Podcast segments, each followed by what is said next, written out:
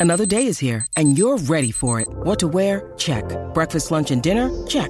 Planning for what's next and how to save for it? That's where Bank of America can help. For your financial to-dos, Bank of America has experts ready to help get you closer to your goals. Get started at one of our local financial centers or 24-7 in our mobile banking app. Find a location near you at bankofamerica.com slash talk to us. What would you like the power to do? Mobile banking requires downloading the app and is only available for select devices. Message and data rates may apply. Bank of America and a member FDIC.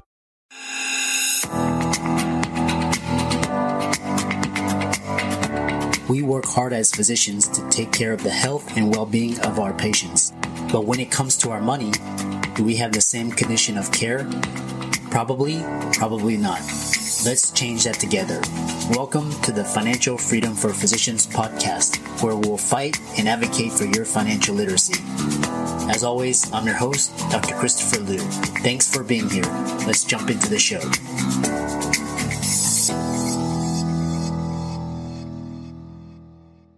This week's episode is sponsored by CityVest. CityVest has quickly become the most popular and best way for doctors to invest in top performing real estate private equity funds that are usually reserved for institutional investors. This unique access to investing in these institutional funds is available for the first time ever through CityVest easy and secure online investment platform. CityVest does the hard work of conducting due diligence and vetting the investments. They even get a third party due diligence report that is posted on their website. As a result of aggregating a several million dollar investment amount into their access funds, CityVest gains access to investing in the institutional investment and is able to negotiate better investment terms such as a 12% preferred return. You can check them out at cityvest.com or go to the link in the show notes below. So, welcome everybody to this week's podcast episode for the Financial Freedom for Physicians podcast. And I'm your host, Dr. Christopher Loo. And as you know, I talk about four different types of freedom financial, time, location, emotional freedom. And the podcast started out as um, physician guests and audience, but now it's grown and expanded to include business owners, investors, entrepreneurs, creatives, speakers, coaches. So I've opened it up to the masses so that hopefully everybody can get some value out of the ideas shared today. So today we're going to talk all about creativity, the art of ideas, unlocking your creative potential, um, and to help share that we have um, Robin Landa, and she's actually a author and she's actually a distinguished professor, which we'll get into later and let her talk about it. So, Robin, welcome. Thank you so much. I'm honored to be here, Dr. Loo. I'm a great admirer of yours. Oh, th- well, thank you. I know we are connected through Podmatch and um, we had uh, discussed, and I know your husband is a physician as well. Um, so, tell us more about yourself, yeah, how you came to be, and we'll go from there. I, as you said, I'm a distinguished professor in the Michael Graves College of Kean University, which is a public university in New Jersey, and um, I I write a lot of books, um, which is uh, an income stream for me. Although, unlike a lot of your listeners, I give a lot of it away because I fund a lot of scholarships for my students. My students are first generation college students, so I feel like I have to help them in some way. I, I write a lot about, I, I started out writing about design and branding and advertising my field, but now I've, I've moved into, like you, a more general audience. And um, my last two books, one just came out last month, is aimed at a marketing audience. And the new one that's coming out in November is aimed at a general audience. Interesting, interesting. And I see, uh, we'll talk about your book later. I see your book in the background um, that all of the audience and listeners can go and find. But um, so what's really interesting is um, this idea of creativity because this is not something that can be taught. It's something that we all have, but we have to channel it and harness it. And we have to discover it. So, um, and that's been always been a fascination of mine. Um, so, we'll talk. How do gen- people generate worthwhile ideas? I have a, a, framework, a new system. There really hasn't been a new system for generating new ideas since 1964. There was one that came out in 1926 and then 1964. And people talk about design thinking, which isn't really an idea generation system. But I've come up with a system. You can call it a framework or a system. And there are three G's there's goal, gap, and gain. And I think you, as a physician and scientist, will totally understand the gap. So, for example, and you probably will have a much better time explaining it to your audience than I will. For example, mRNA, that was a gap, right? Mm-hmm. Dr. Karikó and Dr. Weissman found a gap in that technology, in that deliverance, in that medicine. Um, there are gaps in all disciplines, in all fields. So if you have a goal, that goal needs to address a gap. And the gap can be any sort of gap. It can be an un, un, un, underserved audience. It can be um, a question that hasn't been asked. It can be really any any in any field you have to do some research. And then the the third g is gain. And that's where my framework ends up with worthwhile ideas because the idea has to benefit either individuals society companies creatures or our planet. Otherwise there's no point. Uh, if, if the idea doesn't have a benefit there really is no point. And I really believe in the triple bottom line in benefiting people, that there's profit, people, and the planet. Yeah, that's really interesting. I love. I've always loved acronyms because it, or just um, how to frame things and how to think about things. So I love that um, the goal, gap, and gain. Um, some some of the things is uh, that's um, that I've always done is uh, I would have a journal and I just write, you know, take a day off and just think of different new ideas or and that's been helpful for my creativity. What are some ways that to people can use to build their creative habits? Well, one thing is um, to ask what if questions. Now, I don't know if that's one of the things that you do, but that's really one of the very best things that you can do. And it, it's really very easy. Um, if you think about science fiction, right, even about something like Star Trek, you know, what if we could voice command computers, right, which yeah.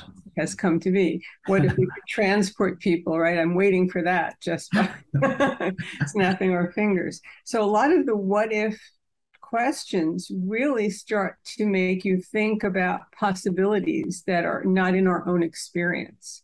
And then the next, my next favorite question is if only uh, if only we had digital twins of ourselves that could retain all our memories and live beyond us, right? If yeah. only I could fly without an airplane, if only, right? So, what if and with, if only really allow us to think about possibilities outside of our own experience. So, that, those are those are really easy questions to ask, and they're fun questions to pose, even within a conversation.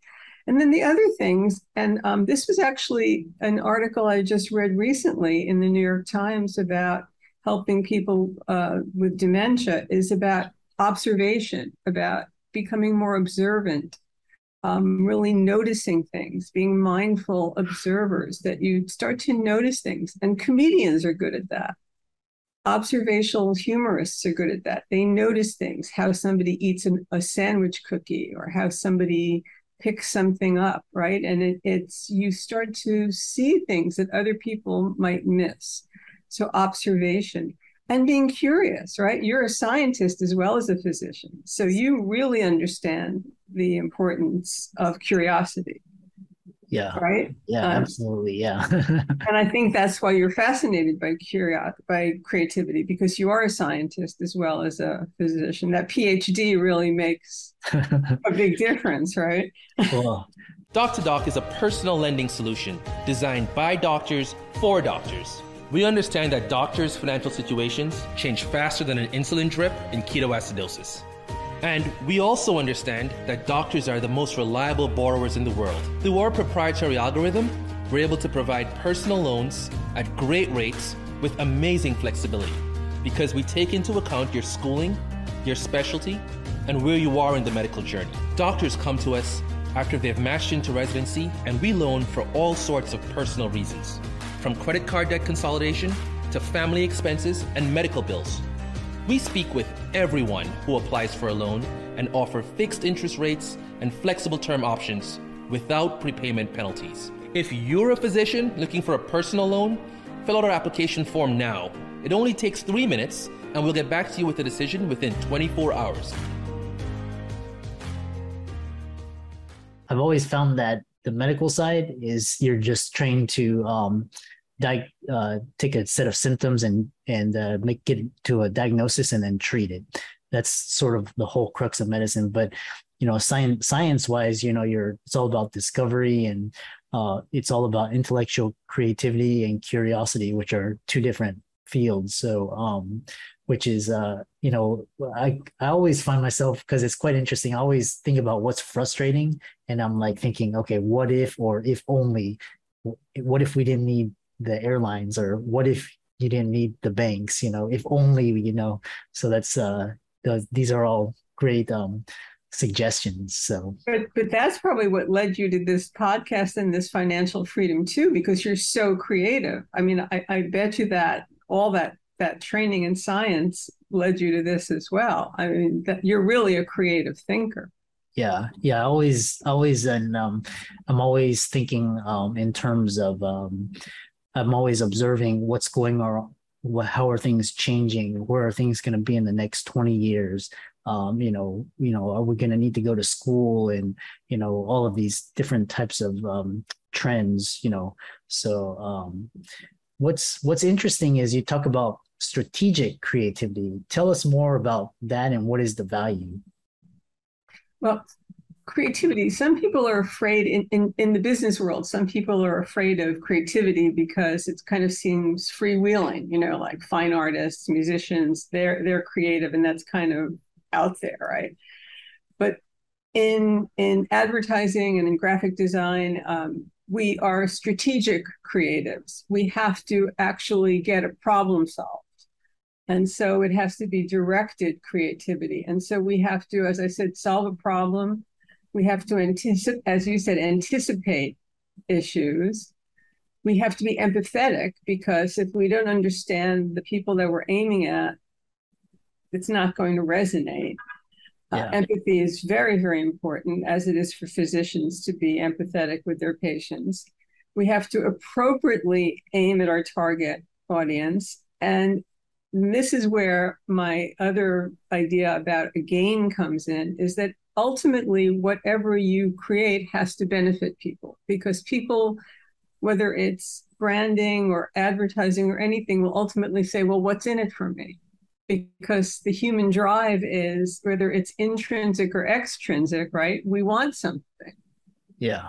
Yeah, exactly. It's either the carrot or the stick, which they talk about. Um, and uh, I know a lot of listeners they're listening to this. You know, you've given a lot of value. How how does someone actually unlock their creative potential? How do how does they they've been let's say they were in the corporate world and they sort of just you know followed all the rules but then they were really curious and they want to unlock their potential how can they do that it's always good to ask challenging questions almost heretical questions or dissenting questions because if you do if you if you all right let, let's put it this way if you say let's do what we've always done you're not going to get very far, right? Um, if you say, what would be the wrong answer rather than the right answer, you can immediately figure out what you shouldn't be doing. And maybe that'll bring you to what you should be doing. That's one thing. But if you ask yourself challenging questions, you may really bring up issues that you hadn't thought of. And what I find is that a lot of people would rather be safe and and rather than think about what might um, be edgy or or or or um, put them out there, but people don't. You know, copycat, same old. Nobody cares. it really you have to really move out there to get people to notice anything anymore. Yeah. Yeah, I like that. Um, it's like you have to sort of just break the boundaries and start in- inquiring and just open your mind and broaden your perspective. Um, what was can, can I just can I just dovetail on that because you yeah, said yeah. something you said something really really important. It's very important, I think, to get multiple perspectives in terms of diversity and inclusion.